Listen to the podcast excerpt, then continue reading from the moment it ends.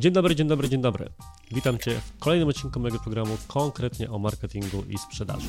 A dzisiaj kolejny odcinek serii z gościem, o które coraz częściej jestem proszony na kanale, więc widzowie chcą, słuchacze chcą, to jak najbardziej się dostosowuję. Do tego odcinka zaprosiłem e, Wojtka, z którym znam się od wielu lat, Wojtka z prakreacja.pl. Człowieka, który podobnie jak ja zaczynał jako bloger. Osoba, która, jak mówi podczas tego wywiadu, z własnej nieprzymuszonej woli i z chęci po prostu dzielenia się wiedzą postanowiła pisać artykuły o prawie ludzkim językiem. Taki program macie. Po czym mija 8 lat i Wojtek ma własną kancelarię, której sukces zbudował właśnie dzięki temu, że założył blog. To jest Wojtek, poznajecie się. O tym, jak od blogera stać się przedsiębiorcą, z czym się to wiązało po drodze, czy środowisko prawne go szykanowało, jak w ogóle środowisko prawne zapatruje się na jakąkolwiek formę marketingu Twoich usług, o tym również rozmawiamy. Natomiast głównym powodem, dla którego zaprosiłem Wojtka do programu, jest dyrektywa Omnibus, czyli rzecz, która nie tyle może spędza sens powiek, ale na pewno trochę utrudnia funkcjonowanie sklepom internetowym w ostatnich miesiącach. Rozmawiamy na temat tego, co de facto dyrektywa Omnibus zmienia, jak bardzo należy się nią przejmować, czy jest to RODO 2.0 pod kątem burzy szklance wody, można byłoby stwierdzić, i czy chociaż pośrednio dyrektywa Omnibus nie naświetla pewnych ważnych rzeczy, na które konsumenci sklepów internetowych powinni zwracać uwagę. Zaczynajmy. Więc czy mógłbyś trochę powiedzieć, jaka jest twoja biznesowa droga, tudzież jaka była, od wiesz, tych kilka, czy ile to już było lat wstecz, kiedy po prostu zaczynałeś, do tego, co masz dzisiaj, czyli własnej kancelarii, no i takiej działalności, jaką prowadzisz? Trudne pytanie. Będą tylko takie, nastaw się. Zaczynałem, zaczynałem e, jako taki e, bloger pamiętniczkowy i lifestyle'owy, pewnie na samym jeszcze z rozrzewnieniem wszyscy wspominamy ten, ten, ten czas. Też miałeś na początku bloga lifestyle'owego. Tak, ten o, o czym był pierwszy wpis, pamiętasz? Hello World. No dobra, cwaniaku. Widać, że prawnik. To drugi o czym był? Nie pamiętam o czym Pierwszy był. Pierwszy świadomy. Nie pamiętam o czym był, ale niewykluczone, że coś z Harrym Potterem tam mogło mieć wspólnego. Z Harrym Potterem. Mm, Temat na czasie teraz. Mm, Bo dziedzictwo Hogwartu. No i wiesz, transfobiczne komentarze J.K. Rowling i tym podobne implikacje tego wszystkiego. Ale dobra, czyli zaczynałeś od bloga pamiętniczkowego, ale jak rozumiem stwierdziłeś, że nie jest to jednak branża dla ciebie. Już co, nie wiem, czy stwierdziłem, że nie jest to dla mnie. Raczej to było na zasadzie, że prowadziłem swojego bloga lifestyle'owego, pisałem jakieś swoje przemyślenia i stwierdziłem, no w sumie fajnie się pisze, ja jestem tym studentem prawa, nie bardzo wiem, co chcę ze sobą zrobić po tych studiach, to może sobie zacznę pisać też bloga prawniczego, zobaczymy, co tam to przyniesie. Tym bardziej, że w tamtym czasie to jeszcze w Polsce dziedziny jak prawa autorskie, mm, jakieś takie kwestie związane z tą branżą kreatywną, to mało kto nimi się interesował. Na studiach w ogóle nikt o tym nie wspominał. Ja chciałem w jakiś sposób tego liznąć, więc stwierdziłem, że sobie będę pisał i się uczył jednocześnie. Jak zacząłem pisać Takich bloga zagadnień prawniczego. nie porusza się na studiach prawniczych? W tamtym okresie, w którym ja studiowałem na łódzkim Wydziale Prawa, mieliśmy chyba jeden, jeden przedmiot prawa autorskie, natomiast to była taka akademicka dyskusja, która no z perspektywy lat, jak już się obsługuje te rzeczywiste problemy prawne autorskie, to nie miała zbyt wielkiego przełożenia na praktykę. A powiedziałeś, że kiedy ty zaczynałeś o tym pisać, to ten temat nie występował w przyrodzie. Z dzisiejszej perspektywy jest inaczej, dużo więcej ludzi się tego chwyciło, to się stało jakąś, wiesz, dochodową, ważną niszą, czy dalej jest to po prostu niszą, którą po prostu ty wypełniłeś?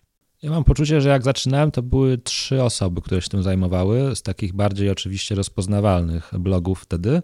A dzisiaj myślę, tych osób jest dużo, dużo więcej. Sam nie wiem ile, bo staram się jakby za bardzo na konkurencji nie skupiać co na sobie.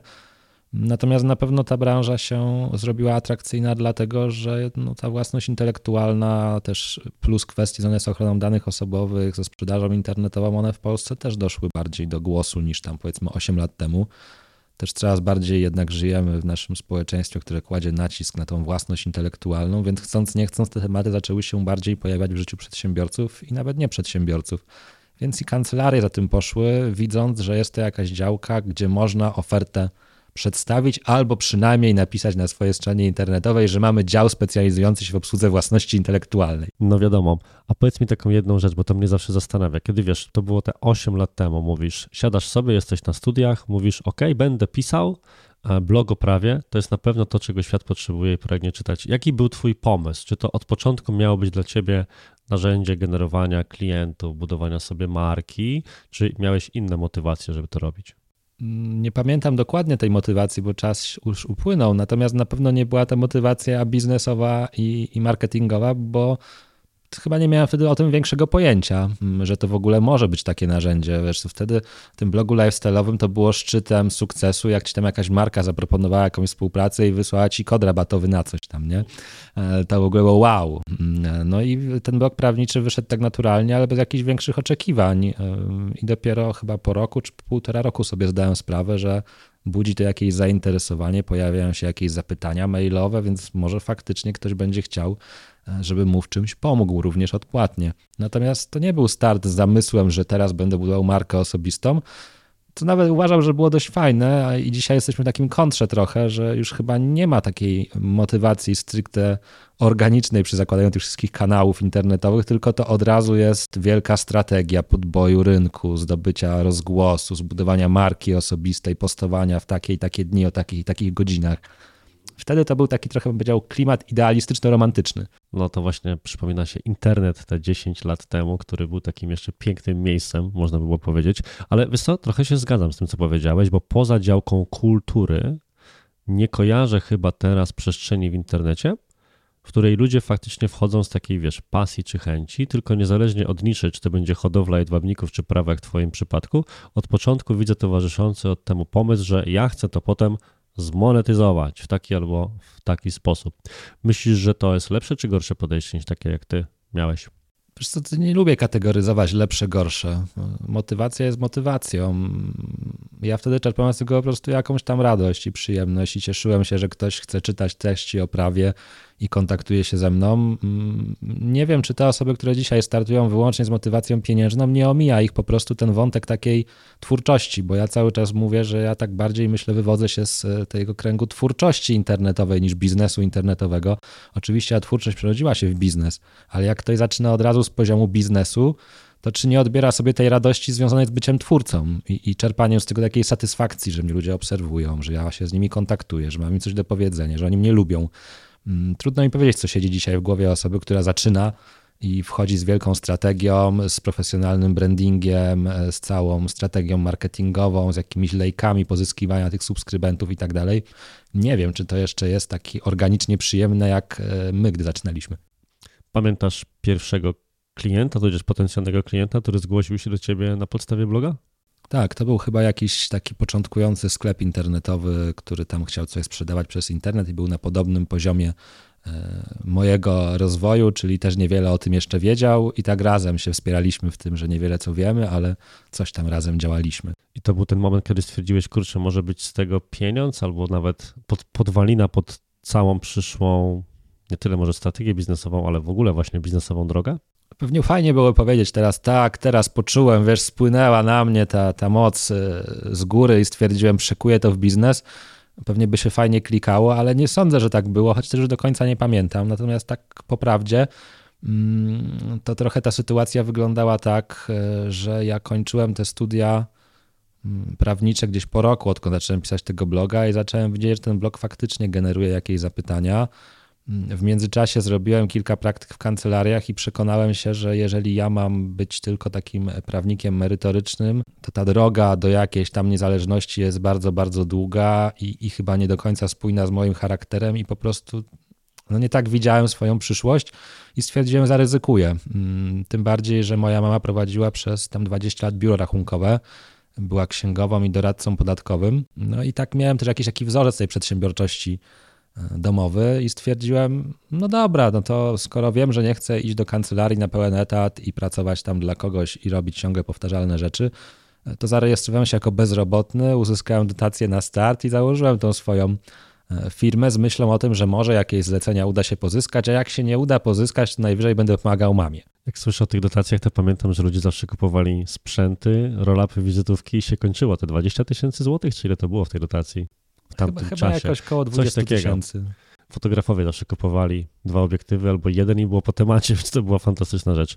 E, mniejsza. A powiedz proszę, czy po tym jak założyłeś blog i zaczął on się, jak to blogi w tamtym okresie, dobrze pozycjonować, zacząłeś być wyszukiwany, rozpoznawalny w pewnych kręgach. Czy spotkałeś się z jakimiś reakcjami środowiska akademickiego albo prawniczego na to? Dlaczego pytam? Bo pamiętam sam, jak zaczynałem, było to mniej więcej w tym samym czasie albo odrobinę wcześniej, chyba, kurczę, jestem jednak starszy, to jednak było to odrobinę wcześniej i że mimo, że to była mała strona, którą ja wtedy prowadziłem, to na przykład czy na studiach ludzie już jakimś cudem się o tym dowiadywali, ale nawet ja pracując wtedy w agencjach reklamowych i jadąc na spotkania do korpo w Warszawie, nagle spotykałem po drugiej stronie ludzi, którzy gdzieś tam trafiali na to i mówili, że o, my pana czytamy. I dla mnie to był taki troszkę powód do wstydu, znaczy, jakkolwiek dziwnie by to nie zabrzmiało, dlatego, że wiesz, jaką, jaką blogi miały prasę w tamtych czasach. Właśnie blog w przestrzeni publicznej nie był tą przestrzenią dla profesjonalistów jak ja czy ty, tylko miejscem na hejka kochane, dzisiaj dostałam taką, taką paczkę od takiej, takiej marki. Więc kiedy ktoś do ciebie mówił, identyfikował cię per bloger w kontekście biznesowym, to było to dziwne, ale zacząłem się gorzej, czemu ten człowiek to czyta, po co tam zagląda. Natomiast generalnie wszystkie komentarze były raczej ciepłe i sympatyczne. Pytanie, czy być może miałeś coś takiego w kontekście prawnego środowiska, które jak wiemy jest specyficzne. Ja nie starałem się sobie za bardzo nie zaprzątać głowy e, otoczeniem środowiska i do dzisiaj zresztą jakoś nie jestem dużą częścią tego środowiska prawniczego, natomiast utkwiła mi w głowie taka jedna reakcja, którą pamiętam do dzisiaj. Mm, ktoś na jakiejś grupie facebookowej podlinkował mój artykuł na jakiś tam temat i ten, kto podlinkował, to oczywiście był człowiek, który coś z niego wyniósł, czyli laik, czyli nieprawnik. I na tej grupie był jakiś prawnik i wypowiedział się, do czego ty linkujesz, to jakiś tam szaleniec coś wypisuje. No bo jemu się nie podobało, że to jest, wiesz, nieprawnicze. Wtedy jeszcze, no dzisiaj już prawnicy wiedzą, że trzeba pisać trochę inaczej niż artykuły naukowe, żeby klienci z tego skorzystali. Wtedy to chyba mało kto jeszcze wiedział, jak w ogóle pisać o prawie do internetu i to było takie, co ten chłopak tam wypisuje, takim językiem, jakieś żarty w ogóle, to nie przystoi. No i tą taką reakcję pamiętam, natomiast nieszczególnie starałem się tym przejmować, ale to chyba w ogóle ogólnie wynika z takiej cechy charakteru, że ja tam raczej nie, nie przywiązuję szczególnej wagi do, do opinii innych ludzi na temat tego, co robię, jak żyję. Staram się koncentrować na tym, co mi się podoba i co mi daje satysfakcję, niż na tym, co tam ktoś powie na temat tego, co robię. Czyli to było w pewien sposób przemyślane, żeby starać się pisać o prawie językiem jak dla ludzi. To wynikało z jakichś twoich wcześniejszych frustracji z materiałami, które się spotykałeś, czy? Raczej nie z frustracji, bo też jak to, my to mówimy w naszym środowisku, nie byłem tym prawnikiem z krwi i kości, więc ja w ogóle nie wiedziałem, z czym to się je, bo nie miałem nikogo w rodzinie, kto by się prawem stricte zajmował. Nie wchodziłem w jakąś gotową kancelarię, więc tak naprawdę to dla mnie to wszystko było takie abstrakcyjne, jaki jest ten język. Nie zastanawiałem się, czy to jest język prawdziwy, czy to jest język formalny, czy nie. Ja raczej miałem takie, takie nastawienie, że lubiłem pisać. Zawsze pisałem, zresztą od podstawówki, gimnazjum, jakieś rzeczy takie felietonistyczne, rozrywkowe, magazyny kulturalne i stwierdziłem, że po prostu tą tematykę prawną, którą mam, jakąś tam wiedzę, będę pisał w ten sam sposób o niej.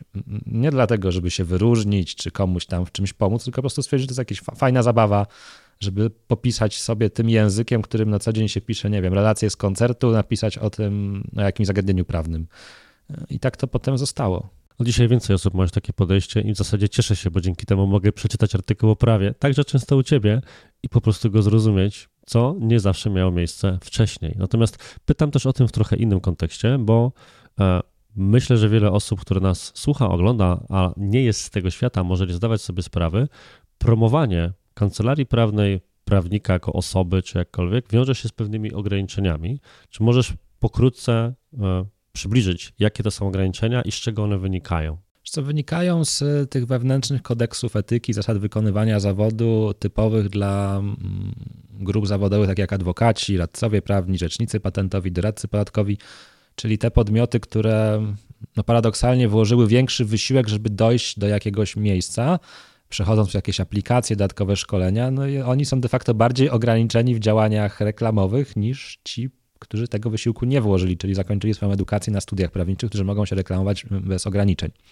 No nasze ograniczenia sprowadzają się do tego, że tak naprawdę nie możesz wprost reklamować swoich produktów i usług, tworzyć jakichś przekazów pod tytułem najlepszy prawnik, najbardziej skuteczny prawnik. Nie możesz mieć takiego billboardu typu Better Call Saul i tym podobnych, tak? Choć pewnie bardzo byś chciał, jak patrzę. Na każdej ławce uśmiechnięty, wiesz, tutaj okejka, call me, maybe, baby i tak dalej. Wiesz co, jak obserwowałem e, taki rynek amerykański reklamy prawniczej, to tam chyba jest to trochę bardziej liberalne, bo tam faktycznie zdarzają się takie mm, fajne rzeczy. My jesteśmy pozbawieni tej możliwości i nie możemy za bardzo zrobić nic bardziej kreatywnego. Tak naprawdę zostaje nam marketing treści. To środowisko samo sobie to narzuca, czy jest to jeszcze jakoś właśnie prawnie umotywowane? No narzuca sobie w ten sposób, że to nie są e, akty rangi ustawowej, czyli to są wewnętrzne regulacje, które obowiązują w danej izbie. Jesteś adwokatem, masz regulacje dla adwokatów. Jesteś radcą prawnym, masz regulacje dla radców prawnych. Jesteś rzecznikiem patentowym, masz regulacje dla rzeczników patentowych. Więc można powiedzieć, że same sobie to środowiska robią, natomiast jest to trochę ugruntowane historycznie, czyli tak było. I teraz coraz bardziej przebija się ta, powiedzmy, młoda frakcja o trochę zmienionym podejściu do rzeczywistości, i co roku są te dyskusje, czy tego nie trzeba zliberalizować w jakiś sposób. Natomiast myślę, że do takiego całkowitej liberalizacji nigdy nie dojdzie, bo może to i też racja, żebyśmy nie mieli jednak reklam najskuteczniejszy prawnik, bo dla takich ludzi, którzy na przykład poszukują pomocy w uzyskaniu odszkodowania, sprawie spadkowej czy rozwodzie, takie komunikaty no już bardzo zaciemniałyby rynek. No, a ocenić jakość usługi prawnej przeciętnemu konsumentowi jest ciężko. Więc na pewno w jakimś zakresie mm, te regulacje są uzasadnione. Natomiast y, no, jak ja miałem problem, to taki, że bałem się, że ta moja działalność zostanie właśnie w jakiś sposób storpedowana, bo wprawdzie nie robiłem nic y, w 100% wbrew tym przepisom. Natomiast y, mieliśmy na przykład taki przepis, który zresztą nadal funkcjonuje, że nie można łączyć w internecie działalności prywatnej z zawodową. Czyli na przykład jak prowadzisz fanpage na Facebooku, to powinieneś wrzucać tylko Sąd Najwyższy w dniu takim i takim stwierdził, że no to nikt tego nie będzie chciał czytać. Mm, a jeżeli podzielisz się swoją jakąś osobistą historią czy swoją ekspresją, to jest pytanie, czy to już jest działalność prywatna czy zawodowa, czy nie spotka się jakaś represja z tego tytułu. Mm, nie wiem, czy dzisiaj osoby, które się zajmują tego typu działaniami, mają te obiekcje. Ja na początku miałem, bo miałem wrażenie, że wtedy to było jeszcze bardziej skostniałe. Teraz to już jest chyba trochę bardziej liberalne, mm, więc myślę, że też nie ma takiego problemu, choć rzeczywiście co jakiś czas przebija się do jakiejś tam wiadomości publicznej, że któraś tam izba adwokacka w Polsce e, za samą e, płatną reklamę Google AdWords, nawet jeżeli ona nie kieruje do produktów, tylko do artykułów, też uważa, że to nie jest zgodne z przepisami tych, ty, ty, tymi wewnętrznymi. Wiesz, właśnie dlatego też zadałem to pierwsze pytanie odnośnie reakcji środowiska prawniczego, bo kurczę, no wiesz, ty się znasz na interpretacji lepiej niż ja, szczególnie w kontekście prawnym. Natomiast jest pewna szara strefa, w zasadzie chyba nierozstrzygalna między tym, czy jeżeli publikujesz artykuł na swojej stronie, z której można się przeklikać do zamówienia czegoś w twoim sklepie online, bo masz różnego rodzaju wzory dokumentów i tak dalej, czy konsultacje, czy można się zgłosić do ciebie do kancelarii, no to jakkolwiek to zabrzmi brzydko, każdy głupi wie, że nie robisz tego z dobrej woli. Być może na początku. Natomiast teraz tworząc te treści, jest to pośrednia forma marketingu. Więc czy jest coś, co na przykład grozi w takich sytuacjach? Też może przyjść dać ci karę, albo właśnie czy spotykałeś się z czymś takim, że proszę zamknąć tę stronę, ponieważ tego nie można robić. Ja nie miałem takiej sytuacji, żaden z moich znajomych czy osób, z którymi mam kontakt, nie miał takiej sytuacji. Aczkolwiek czysto teoretycznie jest to możliwe, no bo jeżeli mamy zakaz reklamy, Mm, no to trzeba jeszcze zinterpretować, co jest reklamą, a co nie jest. Dlatego myślę, że większość prawników próbuje prowadzić to w ten sposób jak ja, czyli właśnie jeżeli promuje to treści, mimo że te treści mają wspierać zainteresowanie usługami, produktami, no to w razie mm, problemów będzie argumentować, że jest to no, marketing treści, dostarczanie informacji. Natomiast tu jest też taka specyficzna sytuacja, że tym nie zainteresuje się powiedzmy sąd, prokurator czy ktokolwiek inny. Można mieć jedynie problemy w obrębie y, izby, tak? Czyli możesz mieć jakieś upomnienie od rzecznika dyscyplinarnego. No, w ekstremalnej sytuacji możesz utracić y, uprawnienia do wykonywania zawodu. Trochę to jest tak trochę postawione na głowie, bo mówisz szara strefa i to jest dobre określenie, bo przez to, że są te przepisy, jakie są, no to mam wrażenie, że to jest kwestia charakterologiczna. Jeden idzie bardziej po bandzie, drugi idzie bardziej grzecznie, trzeci nie robi nic, a czwarty po prostu jest tym prawnikiem z krwi i kości, który przejął kancelarię po rodzicach i on nie musi się tym przejmować. Dlatego tak zaczynamy to też zastanawiać. To, to jest kolejny wiesz, obszar, który pokazuje, jak bardzo przepisy nie nadążają za zmianami w internecie. Nawet takimi pod kątem właśnie tworzenia treści, bo dzisiaj de facto każda osoba publikując na dowolny temat może to po części robić trochę akonto biznesowe, teraz bądź w przyszłości, więc im częściej się zastanawiam właśnie nad przepisami konkretnych grup zawodowych, w tym tych, które wymieniłeś, tym bardziej mówię, no to To musi chyba się zmienić, w sensie nie ma możliwości, żeby przy tym zostać. Ale skoro przy przepisach jesteśmy, to takim jednym z moich głównych motywacji, żeby zaprosić Cię dzisiaj, są kolejne zmiany prawne, które się oczywiście pojawiają, w tym właśnie dyrektywa, czy jakkolwiek się to zwie, omnibus, do której zaraz będę chciał przejść. Natomiast zanim o omnibusie per se, to stwierdziłem, że moglibyśmy się cofnąć w czasie, uwaga, i zastanowić nad RODO, bo RODO było, można by było wybrać biznesowym słowem roku 2019-18, kiedy to było? Gdzieś w tamtych czasach. I ja pamiętam e, klimat przed RODO tuż przed wejściem. I oczywiście ten cały rok nagonki, co to się nie zmieni, jakie to będzie straszne, jakie się posypią kary, jak bardzo trzeba się przygotować. Przerobiłem jakieś 15 wersji dokumentacji, nad którymi dzisiaj mój zespół czuwa, żeby były aktualne, ale ja już dawno straciłem kontrolę, czy takie poczucie, że coś tam się w ogóle dzieje. Natomiast pod kątem takiego doświadczenia bycia internautą w zakresie, czy czuję się bardziej chroniony, może jestem bardziej chroniony, tego nie widzę. Czy odczułem różnicę w korzystaniu z internetu? Odczułem, że mam jeszcze jeden wkurzający pop-up do kliknięcia i tak dalej. Więc wiesz, w tamtych czasach, te kilka lat temu, o RODO mówiło się bardzo dużo. Mówiło się, co się zmieni, to był taki bardzo ważny status, element prawny. Natomiast jakbyś mógł właśnie tak skomentować, typu minęły 4 lata i co teraz? Czy RODO spełniło swoją rolę? Czy uważasz, że konsumenci są lepiej chronieni? Czy skończyło się tylko bałaganem przepisów i problemami dla przedsiębiorców? W ogóle zaczynając od RODO, to rzeczywiście to był 18 rok. Pamiętam ten rok bardzo dobrze, bo to był rok, w którym zdawałem egzamin radcowski i całe to zamieszanie przy RODO, na które nie byłem przygotowany logistycznie, przypłaciłem e, wizytą na Sorze w Zakopanym, jak po zejściu ze szlaku po prostu straciłem przytomność, bo pojechałem w góry przemęczony pracą nad tym RODO i wdrażaniem tego u klientów. E, więc pamiętam do, doskonale ten rok i faktycznie to było jakieś istne szaleństwo. W 19 myślę, że jeszcze też, a obecnie to tak jak mówisz, wszyscy wiedzą, że RODO jest, ale przedsiębiorcy coraz bardziej machają na to ręką, bo zdają sobie sprawę, że mm, szczególnie w sektorze mikroprzedsiębiorczości i małych firm to ryzyko tam jakiejś kontroli ze strony prezesa Urzędu Ochrony Danych Osobowych jest stosunkowo niewielkie. Będą się martwić, jak rzeczywiście dostaną jakieś wezwanie do mm, wykazania, że przestrzegają przepisów RODO. Bo wiesz, raz na jakiś czas pojawiają się takie głosy typu tu kara na set tysięcy, tu kara na kilka milionów. Do tego ja, bo nie będąc prawnikiem, nie mam tego jak zweryfikować, słyszę takie teorie spiskowe typu kary RODO zasilają biznes państwa, więc rząd ma w swoim interesie, żeby karać przedsiębiorców, wyciągać od nich pieniądze. Prawda to czy nieprawda? To jest wykorzystywane w marketingu no, usług prawnych przez takie podmioty, na przykład konsultingowe, które nie mają ograniczeń związanych z reklamą i idą w taki przekaz, jak się nie przygotujesz, to dostaniesz 64 miliony kary, tak jak Amazon. Tylko, że prawda jest taka, że wszystkie organy nadzorcze i w Polsce, i w Europie no one głównie zajmują się tymi dużymi graczami na rynku, bo też mają ograniczone zasoby czasowe i ludzkie i nie będą się zajmować panem e, Maciejem, który sprzedaje przysłowiową marchewkę przez internet, tylko zajmą się Facebookiem, e, zajmą się Amazonem, zajmą się różnymi innymi spółkami technologicznymi, które te dane przetwarzają na olbrzymią skalę. I to, jak dotarło do przedsiębiorców, tych mniejszych, to też jest właśnie powodem tego, dlaczego to RODO się nie przyjęło, bo ci przedsiębiorcy sobie zdali sprawę, że ta cała nagonka medialna na kary, to okej, okay, kary są, ale pokażcie mi mm, realnie sklep internetowy prowadzony przez indywidualnego przedsiębiorcę na podstawie wpisu do CIDG, który spotkał się z jakąś kontrolą ze strony prezesa Urzędu Ochrony Danych Osobowych. Oczywiście, no może się przydarzyć teoretycznie.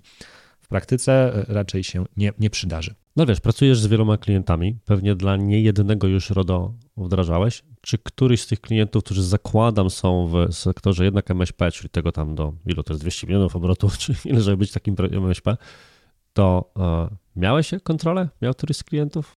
Nie, miał tylko ewentualnie jakieś prośby o złożenie wyjaśnień, dlaczego tak, a nie inaczej.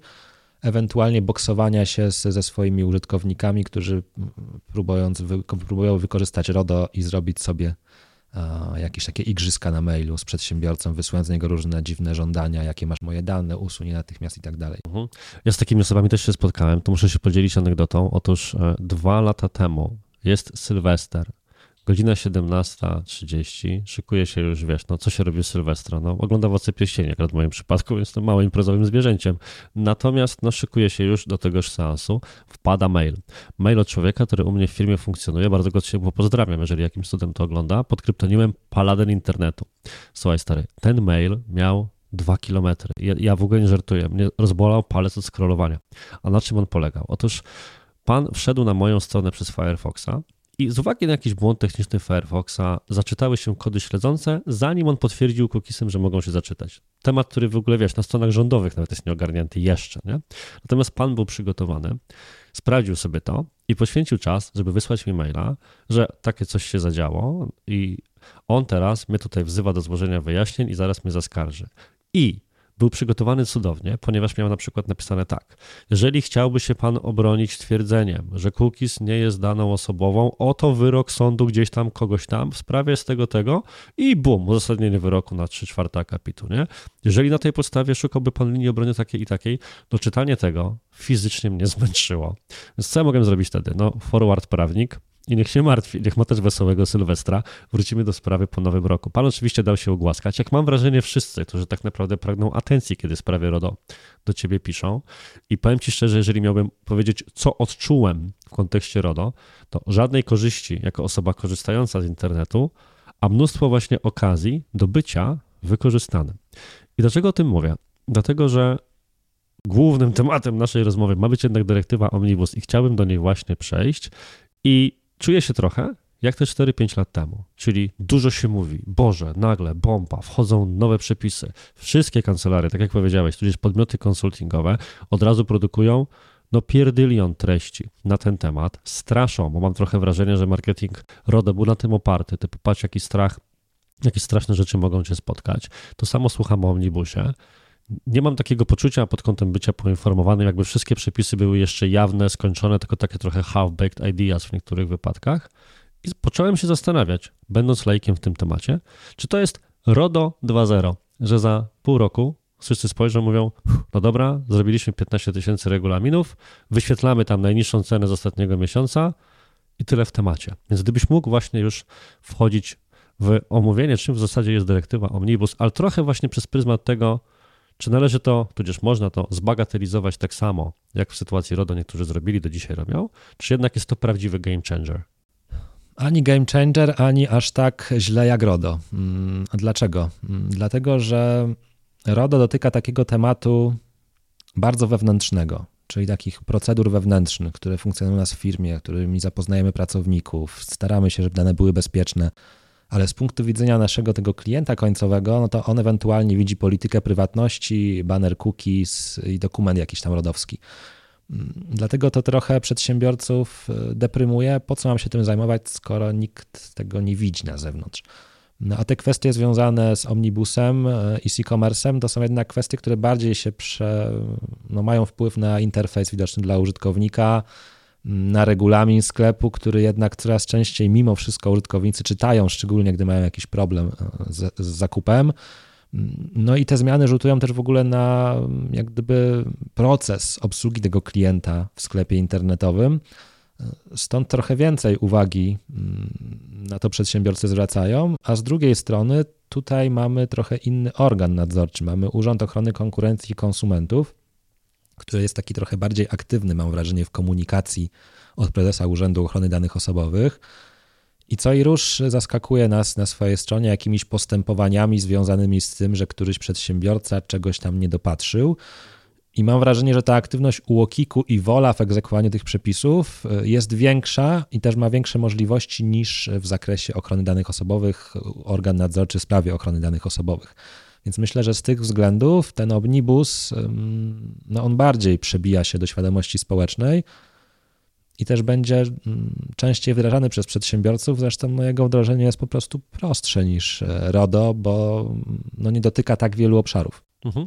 Wiesz, specjalnie chciałem od tego zacząć, ponieważ mam takie poczucie, i to jest z rozmów z niektórymi klientami, którzy właśnie po tym, jak przeszli gehennę, bo trudno to nazwać inaczej, w kontekście RODO i dowiadywali się o tym właśnie w atmosferze nieustannego strachu, poczuli się bardzo podobnie, kiedy zaczęto ponownie w ramach czystego marketingu prawniczego straszyć omnibusem i jego konsekwencjami.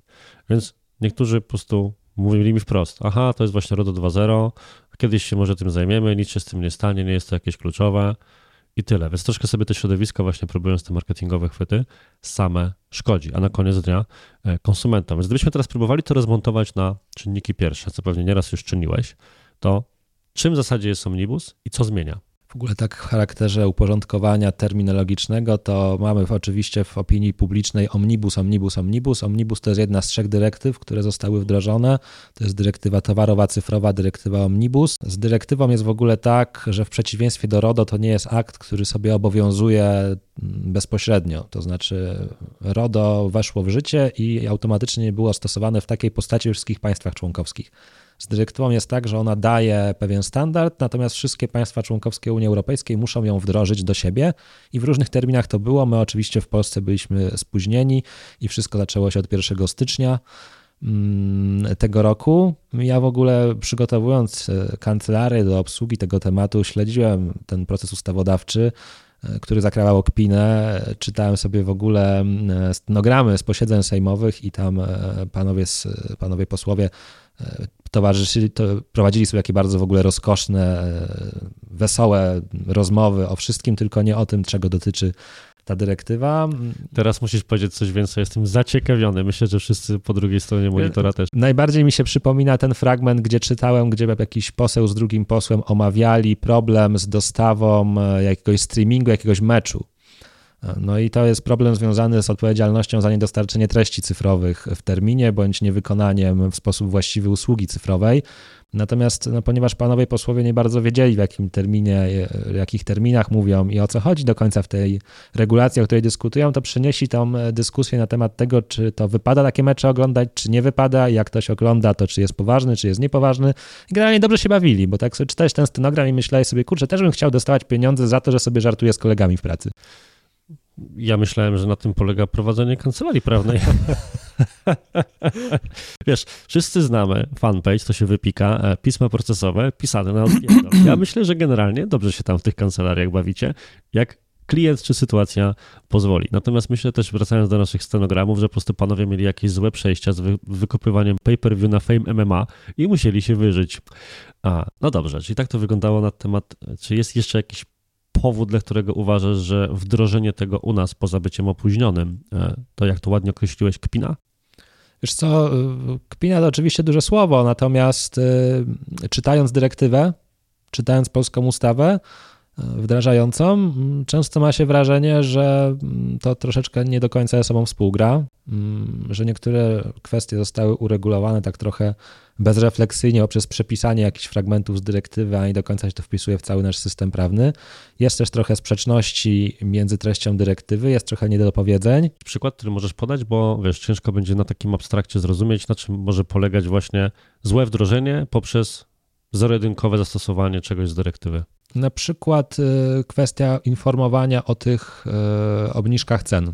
Mm, my mamy to w ogóle y, wpisane w ustawę o informowaniu o cenach i towarach, o cenach towarów i usług.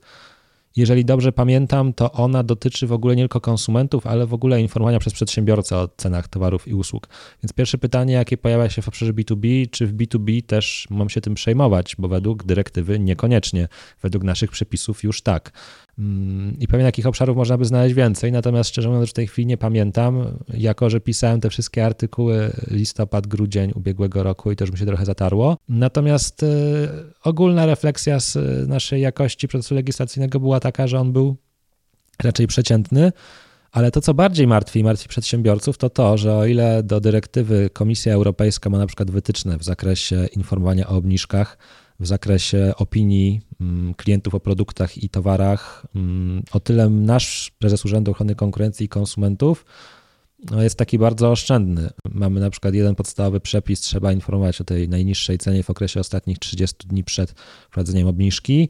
Ustawa odsyła do rozporządzenia wykonawczego, a w rozporządzeniu wykonawczym jest znowu jedno zdanie na ten temat, podczas gdy w Unii Europejskiej mamy całe wytyczne Komisji Europejskiej na kilkadziesiąt stron tłumaczące różne przypadki, jak do kodów rabatowych podejść, jak podejść do programów lojalnościowych, jak podejść do jakichś promocji stopniowych i tak dalej.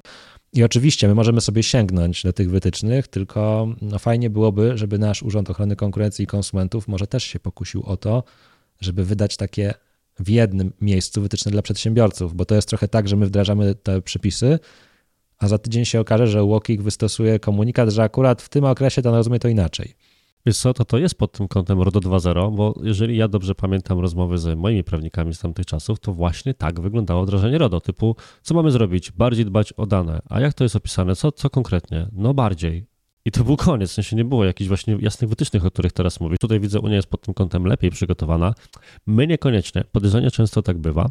Natomiast właśnie przechodząc na chwilę na perspektywę użytkownika, żeby za chwilę e, wrócić do perspektywy przedsiębiorcy, co on musi zrobić, właściciel sklepu na przykład, to wiesz, biorąc pod uwagę, co odczuję jako różnicę, to do jakich dwóch, trzech punktów wytyczne tego omnibusa się, już posługując się tą uproszczoną nazwą, pozwól mi na to, sprowadzają? Z punktu widzenia klienta to na pewno są te obniżki cen, czyli to informacja o najniższej ostatniej cenie z 30 dni przed obniżką, bo to klient będzie w jakiś sposób widział albo powinien widzieć.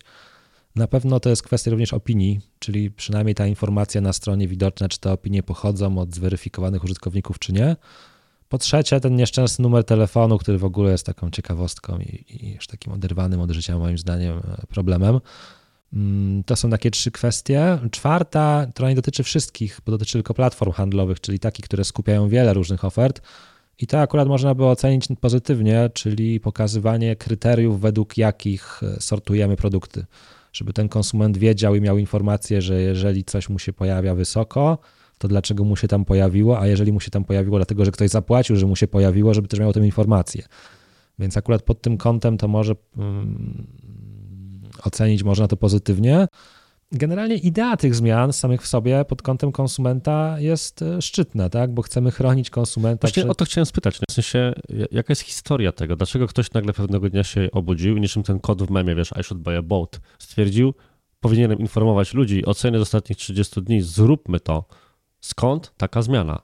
To w ogóle jest ciekawa sytuacja, bo nawet gdyby nie było tej regulacji, to na gruncie wcześniej obowiązujących przepisów również można byłoby taką praktykę nieuczciwego manipulowania cen uznać za nieuczciwą praktykę rynkową, e, naruszanie interesów konsumentów. Te nowe przepisy jak gdyby tylko doprecyzowują, pokazują coś tak trochę kazuistycznie, tak? Czyli mamy sobie, nie wiem, wór w którym jest 30 różnych praktyk, które mogą być nieuczciwe i nagle pokazujemy, ta jest szczególnie nieuczciwa, poświęcimy im oddzielną regulację. A ty się w ogóle zgadzasz z tym? Bo na przykład ja widziałem bardzo dużą dyskusję na temat tego informowania o najniższej cenie z ostatnich 30 dni w dwóch kontekstach. Pierwszym jest tak zwana dynamiczna zmiana, czy dynamic pricing, czyli że wiesz, wchodzisz z różnych urządzeń, po różnych wyszukiwaniach, często przykład w kontekście branży lotniczej, tak, i tego jak tam zmieniają się poszczególne koszty, a drugi wątek to były na przykład mechanizmy, które też może znać właśnie, bo są często wykorzystywane w przestrzeniach kreatywnych, tak zwane one-time offer, o którym kiedyś miałem też odcinek swojego podcastu, czyli fakt, że z uwagi na jakąś wykonaną przez ciebie akcję i sekwencję automatyzacyjną, ktoś dostaje ofertę tylko tu, tylko teraz, tylko dla ciebie, lepszą niż standardowa rynkowa. I teraz, jak rozumiem, mając taki wdrożony mechanizm, również musiałbyś poinformować o cenie tego swojego produktu jako potencjalnie najniższej, mimo że ona jest dostępna nie na szerokim rynku, tylko pod pewnymi warunkami. Czy tak jest, czy tak nie jest. No i to właśnie wchodzimy w wątek stanowisko UOKiK-u, stanowisko Unii Europejskiej. W wytycznych Komisji Europejskiej znajdziemy informację, że jeżeli mamy takie zniżki personalizowane, które nie są szeroko dostępne, to my nie musimy tej regulacji do tego stosować. W naszej ustawie natomiast jest powiedziane w przypadku informowania o każdej obniżce. No więc jeżeli o każdej obniżce, no to o każdej, tak? Ale oczywiście UOKiK powie sięgnijcie sobie do wytycznych komisji i tam znajdziecie.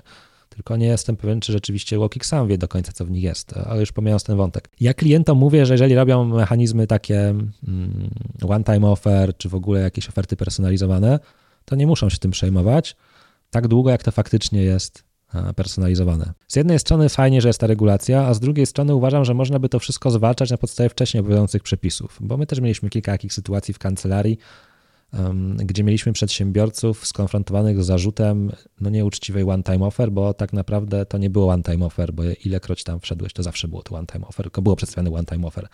I tak naprawdę nie po spełnieniu jakichś szczególnych kryteriów, tylko po spełnieniu jakiegoś najprostszego i tak naprawdę dla 99%. Jesteś naszym wyjątkowym klientem, tak jak każdy wyjątkowy klient, dlatego mamy na ciebie one-time offer. No właśnie, i to wszystko można byłoby zwalczać na podstawie ogólnych przepisów wcześniejszych. Więc czy ta regulacja potrzebna? No i tak i nie. Pewnie tak, bo zwróciła uwagę na to, tak? Czyli jak gdyby zwróciła uwagę, że musimy się tym zająć, że już tak łatwo nie zamiecimy tego pod dywan. Tylko no, z praktycznego punktu widzenia i wdrożenia tego we wszystkich procesach biznesowych jest to bardzo problematyczne, tak jak wspomniałeś, no bo tam zwykłe przekreślenie ceny to ok. A po, pomijając w ogóle już ten fakt, to jeszcze jest pytanie, no jak teraz skontrolować rzetelność pokazywania tych cen, no bo ja mogę pokazać, że najniższa cena w ostatnich dniach to była taka, ale jak ktoś ma to sprawdzić? W sensie, jeżeli ktoś będzie chciał to sprawdzić, to teraz będzie przeszukiwał Web Archive, czy będzie po prostu przy każdej wizycie na stronie robił screena. Mm, no fajnie, że informujemy, tak? Tylko co z Właśnie tego? z tym kontekstem się często spotykam, bo raz, tak jak mówisz, to wbrew pozorom nie usuwa mechaniku, mechaniki dynamicznej zmiany cen, co sprawia, że moje loty po tym, jak szukam regularnie lotów do Londynu, dalej będą drożeć z dnia na dzień. A po drugie, już spotkałem się z iloma właścicielami sklepów internetowych, którzy mówią, najniższa cena z ostatnich 30 dni, hehe, żaden problem, to po prostu będę raz na 31 robił takie manewry, jak robiłem do tej pory, więc dlaczego to jest sztywno 30 dni? Więc de facto dostajemy para narzędzie, które, tak jak cudownie podniosłeś ten wątek, i tak jest nieweryfikowalne, bo ja mogę tam wpisać najniższa cena ostatnich 30 dni, trzy razy drożej.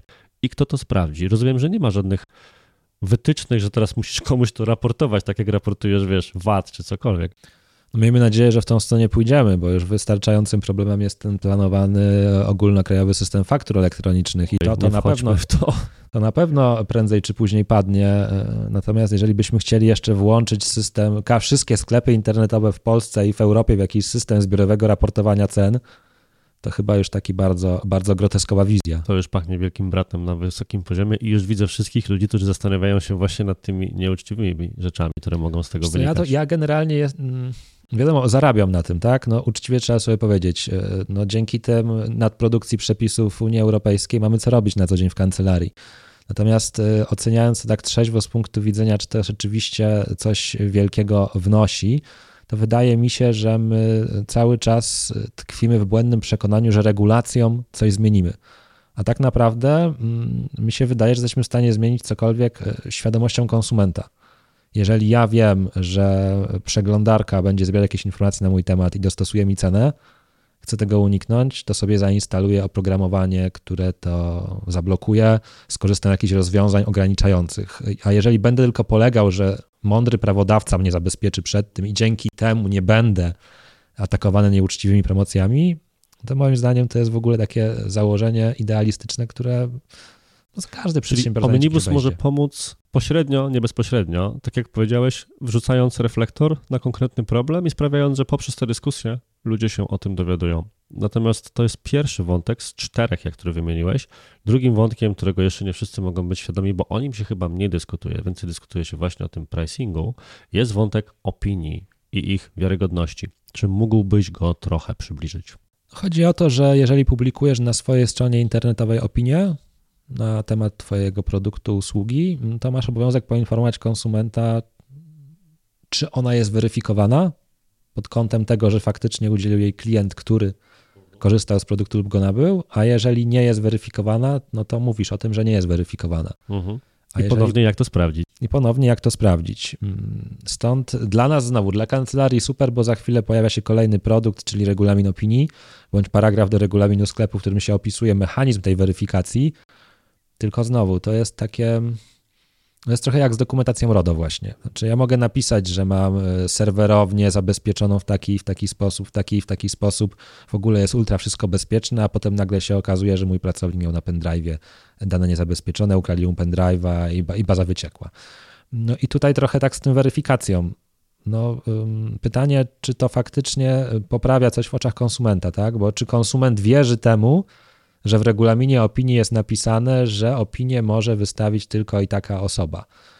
Mm, A z drugiej strony y, pojawia się też szeroka taka strefa, w której będzie ta opinia zgodna z regulaminem, czyli na przykład y, mamy zapis, że opinię może dodać tylko użytkownik, który posiada konto w sklepie i który złożył zamówienie w przedmiocie tego produktu. Czyli to jest ten mechanizm uznawany już za wystarczający, żeby uznać, że została zweryfikowana. A co w sytuacji, w której ktoś kupi, ma to w przedmiocie tego zamówienia w swoim sklepie, dostał paczkę i w ogóle jej nie odebrał i wystawia opinię, że produkt to jest w ogóle do bani albo jest super, jakąkolwiek. No, czy on faktycznie korzystał z tego produktu? Nie korzystał. Nabył go? No, nabył, ale odstąpił, więc jak jakby nie nabył. Mhm. A opinia sp- spełnia wymogi y, weryfikacji, czyli rzekomo pochodzi od zweryfikowanego użytkownika. No i takich przykładów można mnożyć, a z drugiej strony, w jaki sposób e, mi udowodni UOKiK, że opinia tego pana, który tam ma to ładne zdjęcie na stronie, jest podpisany jako jakiś tam człowiek, no to faktycznie on korzystał. No, ja mogę napisać, że korzystał i mogę mieć pod to podkładkę w regulaminie. Natomiast realnej możliwości sprawdzenia nie mam. Punkt pod duże serwisy, no bo wiesz, no na Amazonie funkcjonuje coś takiego już od bardzo dawna, gdzie masz po prostu verified buyer i wchodzisz i widzisz, czy ktoś to nabył z tej czy innej, nie wiem jak to do końca działa, aukcji i po prostu to opisuje, a kto tak po prostu sobie wszedł i coś tam wyskrobał od serca. I przyznam szczerze, że tak z mojej perspektywy zawsze jak widzę ten znaczek, wiesz, taki zielony checkbox, że faktycznie ktoś to kupił, no to bardziej się temu przyglądam niż tym opiniom, nie tyle nawet anonimowym, ale po prostu bez tego potwierdzenia zakupu. To jest w ogóle mm, taki temat, który zawsze budzi mój uśmiech, bo ja lubię te regulacje dlatego, że mogę pokazać klientom, nie myliłem się, bo my, my mówimy o tych praktykach weryfikowanie opinii, e, sztuczne manipulowanie cenami. Rozmawiamy z, z tymi, na ten temat z klientami od e, zawsze, jak przychodzi jakiś e-commerce i pyta się, czy tak można zrobić no to nie jest żadne nowum, tylko do tej pory klienci no tak mówili, no dobra, to jakaś nieuczciwa praktyka, tak ogólnie jest powiedziane, to, to, to nie, może nie do końca trzeba się przejmować. I to jest trochę filozofia biznesu niż prawo. No ja tak nie jestem zwolennikiem, że wierzę, że jednak będą biznesy odpowiedzialne i konsumenci odpowiedzialni i można przez samoregulację te same skutki osiągnąć, bo tak jak mówisz, Amazon ma jakiś system od lat, działał mimo, że nie było regulacji. I mogą być przedsiębiorcy, którzy wszystkie wymogi wynikające z omnibusa spełniali, zanim w ogóle się pojawił omnibus. No i teraz z drugiej strony, czy ci przedsiębiorcy, którzy nie spełniali, faktycznie po omnibusie zaczną spełniać, czy znajdą sposoby obejścia. Więc wydaje mi się, że bardziej balansujemy na granicy psychologicznego podejścia do uczciwego biznesu niż do regulacji prawnych. No tak, bo to spróbuję zrozumieć, jak ktoś miałby to zweryfikować, bo wiesz, wiem w co to celuje, bo sam często chodząc po różnych stronach widzę dwa scenariusze, albo masz takie opinie typu Adam W. I to zawsze pachnie jakąś ściemą. Zdjęcie takiego człowieka możesz sobie w AI wygenerować w dzisiejszych czasach. No i jest, jest super, polecam i takich opinii 20. I wiesz, znasz ten świat, tego jest mnóstwo. Z drugiej strony, z kolei, możesz mieć teoretycznie prawdziwą opinię. To ci powiem coś zabawnego, bo jak człowiek siedzi w jakiejś branży, to mniej więcej kojarzy, kto się z kim zna, jaką ma rodzinę i tym podobne. I widziałem właśnie z mojego świata, w nikogo nie celując, pana, który miał opinię na temat swojej agencji jako super miejsca do robienia biznesu wspólnie z tąże agencją, napisane wyłącznie przez e, swoją rodzinę i bliskich krewnych, którzy podawali, nie, nie podawali, jesteśmy klientami. Natomiast wiesz, jak to jest, słowami można wiele ująć, tak? Wspaniała agencja, bardzo polecam, polecam, bo to mojej rodziny. No i teraz znów, jak kogoś takiego można byłoby, to kontekst usługowy, więc nie dałoby się tego zweryfikować. Natomiast teraz sobie próbuję wyobrazić, że co stoi na przeszkodzie, żebym ja kazał zamówić połowie znajomych coś, tylko po to, żeby oni zostawili taką opinię, a z drugiej strony można mieć opinie teoretycznie niezweryfikowane, bo ktoś to zrobił bez założenia konta. Przecież zakupy bez rejestracji są jedną z ulubionych przynajmniej moich funkcji i wiele osób jak nie ma możliwości zakupu bez robienia konta, to ich nie dokona w danym sklepie. A teraz są jakby wykluczeni z systemu możliwości robienia opinii, chyba że jakoś po mailu będzie to weryfikowane. Wiesz co, niekoniecznie są wykluczeni, natomiast ja bym chciał poznać właśnie stanowisko Łokiku w tym zakresie, bo na etapie prac parlamentarnych została skierowana bodajże jakaś interpelacja do, do prezesa, żeby się wypowiedział, e, prezesa Urzędu Ochrony Konkurencji i Konsumentów, żeby się wypowiedział, no jak mamy te opinie weryfikować. No prezes powiedział, no najprościej to wysyłać link do wystawienia opinii tylko temu, kto e, kupił. Mhm. No, jest to jakieś rozwiązanie, tylko znowu mniej lub bardziej doskonałe. Więc nie ma jakby żadnego mechanizmu, który byłby jedynym możliwym. Czyli możemy sobie pójść na najróżniejsze sposoby weryfikacji tych opinii. No, mamy klientów, którzy na przykład w ogóle nie mają systemu automatycznych opinii, bo mają usługi, sprzedają jakieś konsultacje, jakieś szkolenia. Oni po prostu piszą z ankietą po szkoleniu i czy się zgadzasz opublikować. No i to nie będzie żaden mechanizm automatyzowany. Oni napiszą w tym swoim regulaminie, że zwracamy się po opinię tylko do osób, które faktycznie korzystały i tylko jakie publikujemy. Tylko znowu jest napisane w regulaminie, a jak jest w życiu. Ja mam wrażenie, że UOKiK to, to, to, to, to w ten sposób będzie weryfikował, że on będzie tylko weryfikował, czy informacja się znajduje. Trochę jak z numerem telefonu. Będzie wchodził na stronę i sprawdzał, czy jest numer telefonu. A czy pod tym numerem telefonu można się z kimkolwiek skontaktować, to już inna kwestia. Do czego zaraz dojdziemy. Natomiast właśnie to mnie zastanowiło, że to jest pod tym kątem wydmuszka prawna, czy jakkolwiek to wy sobie określacie, no bo to utrudnia pozyskiwanie i publikowanie pozytywnych opinii, natomiast nic nie zmienia w zakresie negatywnym. W sensie, jak ktoś będzie chciał wysłać szkalujące konkurencje, komentarze gdziekolwiek i je puścić, zakładając, że one będą na przykład, nie wiem, pod produktami w sklepie zostaną opublikowane, czy na jakiejś właśnie zewnętrznej platformie sprzedażowej, na której niektórzy działają, wiesz, typu Allegro, Amazon i tak dalej, to one się i tak pojawią na przykład, nie? Albo w jakichś innych miejscach w sieci. Natomiast linią obrony zawsze jest po prostu posiadanie większej liczby pozytywnych. Ja mojemu zespołowi zawsze mówię, że musi być kilkadziesiąt projektów udanych na jeden nieudany, żebyśmy mogli stanąć w prawdzie i stwierdzić, robimy dobrą robotę.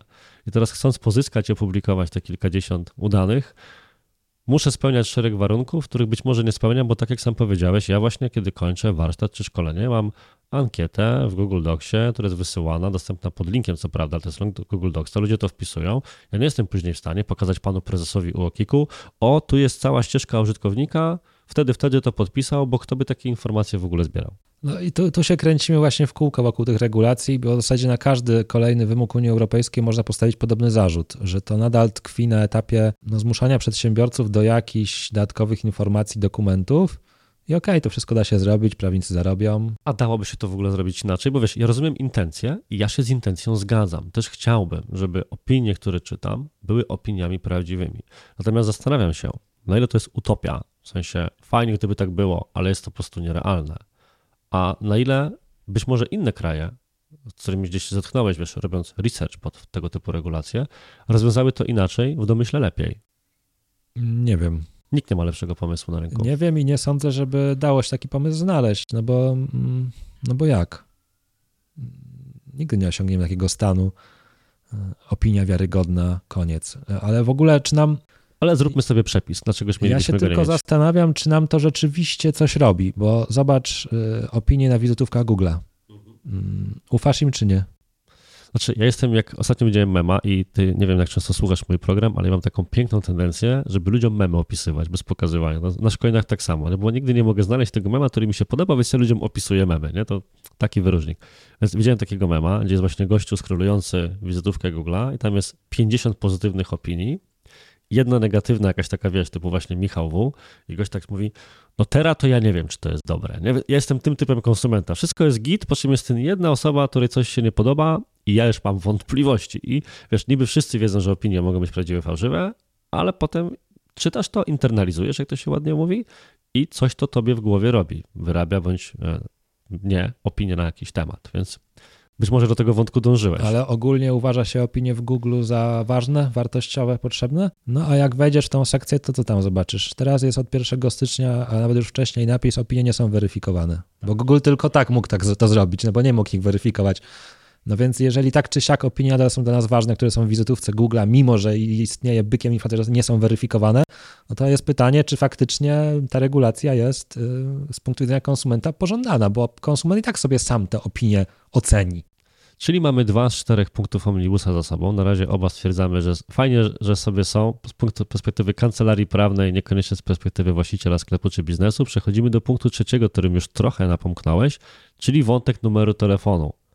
O co chodzi? No o to chodzi, że w naszej ustawie o prawach konsumenta od 1 stycznia pośród obowiązków informacyjnych, które musi spełnić podmiot zawierający umowę na odległość, czyli przykład sklep internetowy, jest pokazanie konsumentowi numeru telefonu, pod którym może szybko i efektywnie skontaktować się z przedsiębiorcą. Kropka.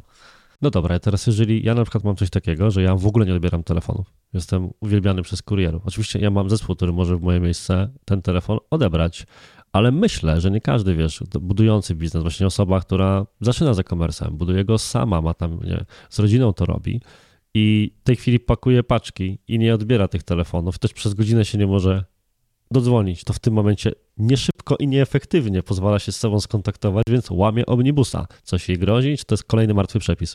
To jest w ogóle mm, pytanie, które wczoraj padło pod moim filmikiem na ten temat yy, i odpowiem tak, jak odpowiedziałem pod tym filmem. Czyli teoretycznie można uznać niepodanie numeru telefonu za praktykę naruszającą zbiorowe interesy konsumentów, która może się spotkać z karą 10% z obrotu z poprzedniego roku. Jezus to ja może jednak wrzucę ten swój numer.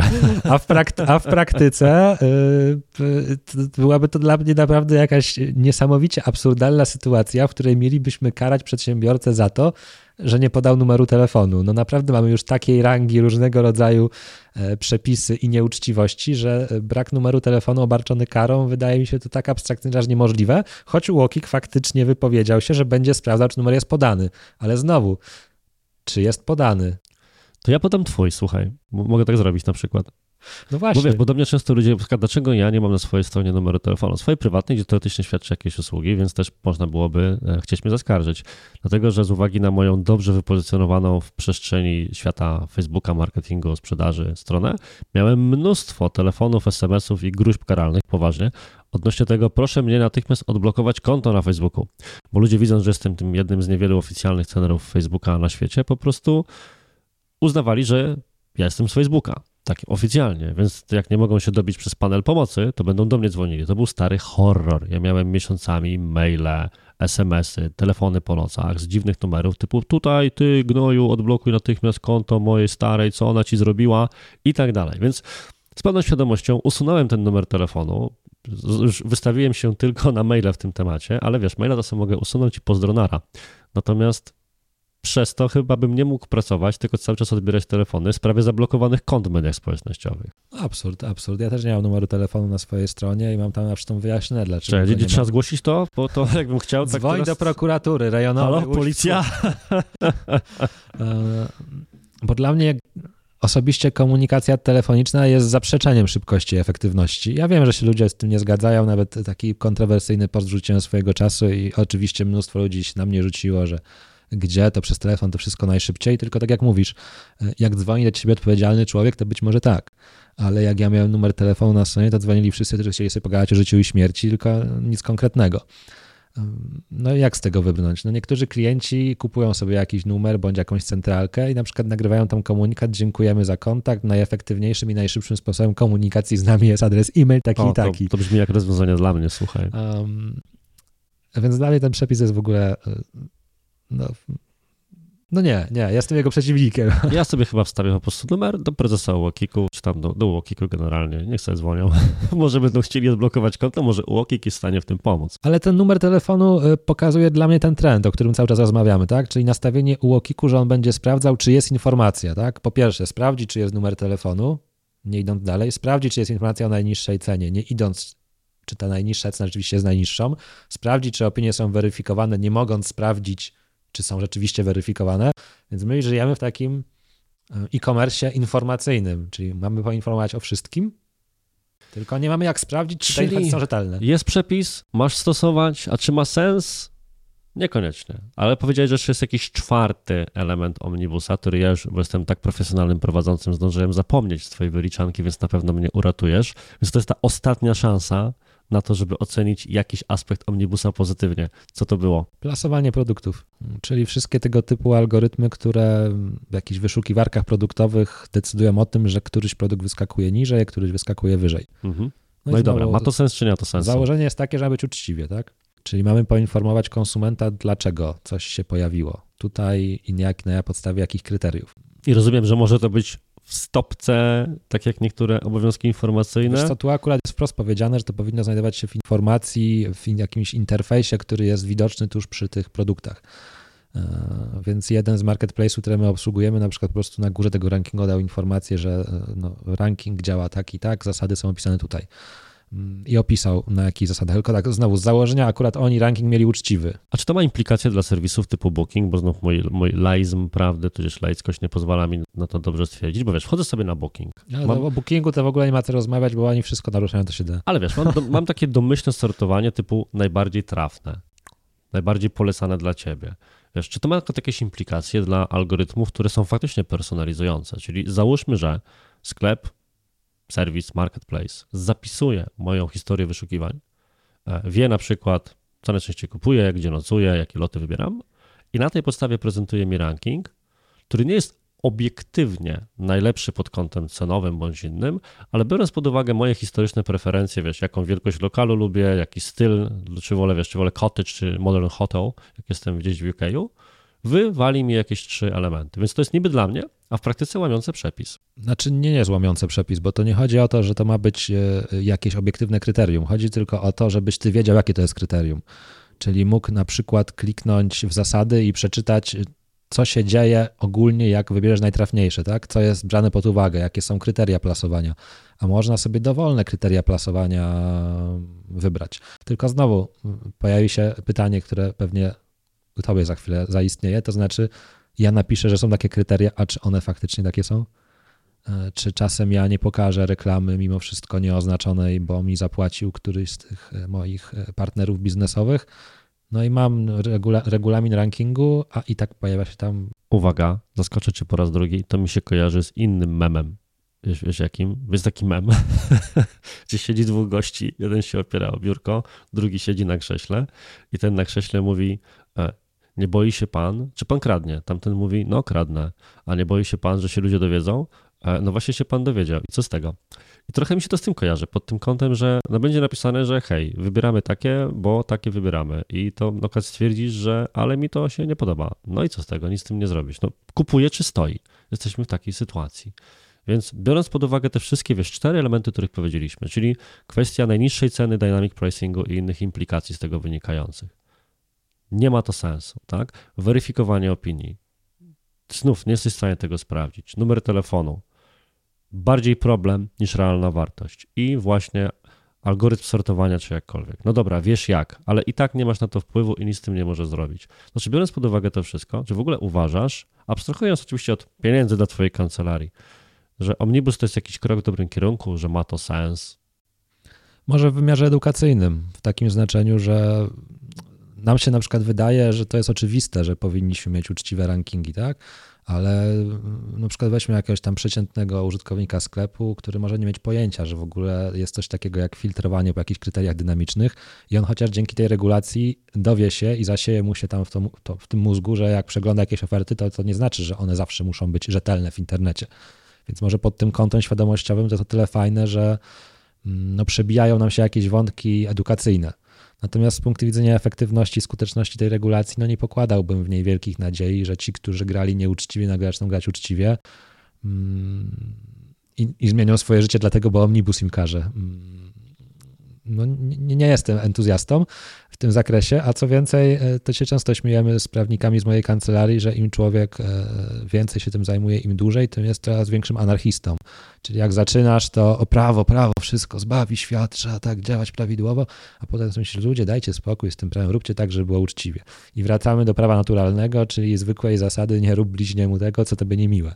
I okazuje się, że gdyby ludzie tylko nią się posługiwali, to byłoby całkiem spoko to myślę, że to będzie jedna z bardzo dobrych myśli kończących nasze dzisiejsze spotkanie, ale chciałem jeszcze tylko podbić ten wątek, który powiedziałeś przed chwilą, czyli dla nas, siedzących w tym świecie, wiesz, ty jesteś oczywiście ekspertem, ja po prostu od tej strony pracy ze sklepami internetowymi, którzy stanowią dużą część klientów e, mojej firmy Digitalk, mamy zawsze przekonanie, że dla ludzi jest to oczywiste. A tymczasem nawet wiesz, jeżeli czasami rozmawiasz z ludźmi na to reklamach w internecie, to jest wiele ludzi, która na przykład jest zdziwiona, przecież była swego czasu, że o, w Google są reklamy, albo ten wynik to jest reklama, naprawdę, albo nie rozumieją na jakiej zasadzie. Jakieś miałem pana, który mi mówił, że ostatnio spotkał jakąś strasznie bogatą firmę, bo ona na każdej stronie ma swoje reklamy. Po prostu pan nie rozumiał idei remarketingu i tego, że to, że on widzi wszędzie banner tej samej firmy, to nie, to nie każdy go widzi, tylko on go widzi. Więc dla mnie to oczywiste, dla ciebie to oczywiste, dla branży to oczywiste, a może faktycznie, jak to będzie cały czas powtarzane, to ludziom będzie to potrzebne. To z tym się zgodzę, a jak opowiadałeś o tym, to przypomniała mi się jeszcze jedna taka anegdotka ostatnio z pracy, a propos też tego mitu romantycznej twórczości idealistycznej, że jednak zdarzają się jeszcze takie osoby, bo ostatnio nawet przygotowałem politykę prywatności do takiego serwisu informacyjnego, jakiegoś lokalnego, dzielnicowego i zadałem pani pytanie, w jaki sposób ma pani zamiar monetyzować tą stronę? Uznałem, że to jest naturalne, że na pewno tam wepnie jakiś kod śledzący, wyświetli jakąś reklamę i tak dalej. A pani mi tak rozbrajająco oddzwoniła, bo ja, wie pan, ja musiałem zadzwonić, bo mailowo to nie bardzo wiedziałam, co panu napisać, ale o co chodzi z tą monetyzacją? I sobie pomyślałem, no kurczę, jednak są jeszcze ci romantyczni, idealistyczni twórcy, no ale właśnie w tym kontekście, że myślę, że jest mnóstwo ludzi, którzy sobie nadal nie zdają sprawy, jak dokładnie działa reklama w internecie, że są farmy opinii, e, że może być produkt, mieć tysiąc pozytywnych opinii, a się okaże, że to nie są prawdziwe opinie, że nie zdają sobie sprawy, że cena jest dynamicznie dostosowywana ze względu na, nie wiem, co wcześniej widzieli albo z jakiego urządzenia, daj Boże, korzystają. I że nawet jeżeli ta regulacja nie zmieni zakusów nieuczciwej gry u przedsiębiorców, to po prostu nas społecznie uwrażliwi na te tematy, że sami będziemy chcieli zwracać na to uwagę i sami będziemy odrzucać te nieuczciwe zagrania. Czyli omnibus nam, tak jak powiedzieliśmy sobie wcześniej, pomoże bardziej pośrednio niż bezpośrednio i to zarówno od strony przedsiębiorcy, jak i od strony konsumenta, klienta docelowego, jak zwał to zwał.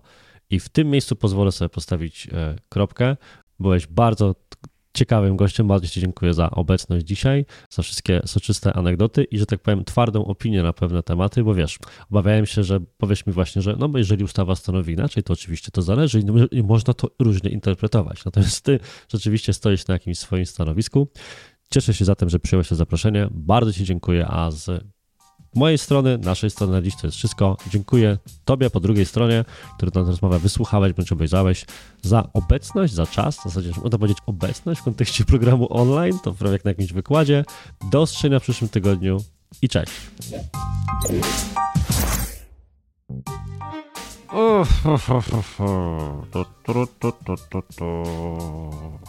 Ziomuś. Ziomuś. Weź mnie tu coś powiedz o tym prawie. Coś w ogóle nagrywamy się, możemy tam ten spalę? Aha, zobacz. No. Ile ludzi cię czyta miesięcznie? Ile Jak ludzi mieć stronę, miesięcznie? nie? No. 11 tysięcy chyba ostatnio? O, no Między sporo. 11 a 16.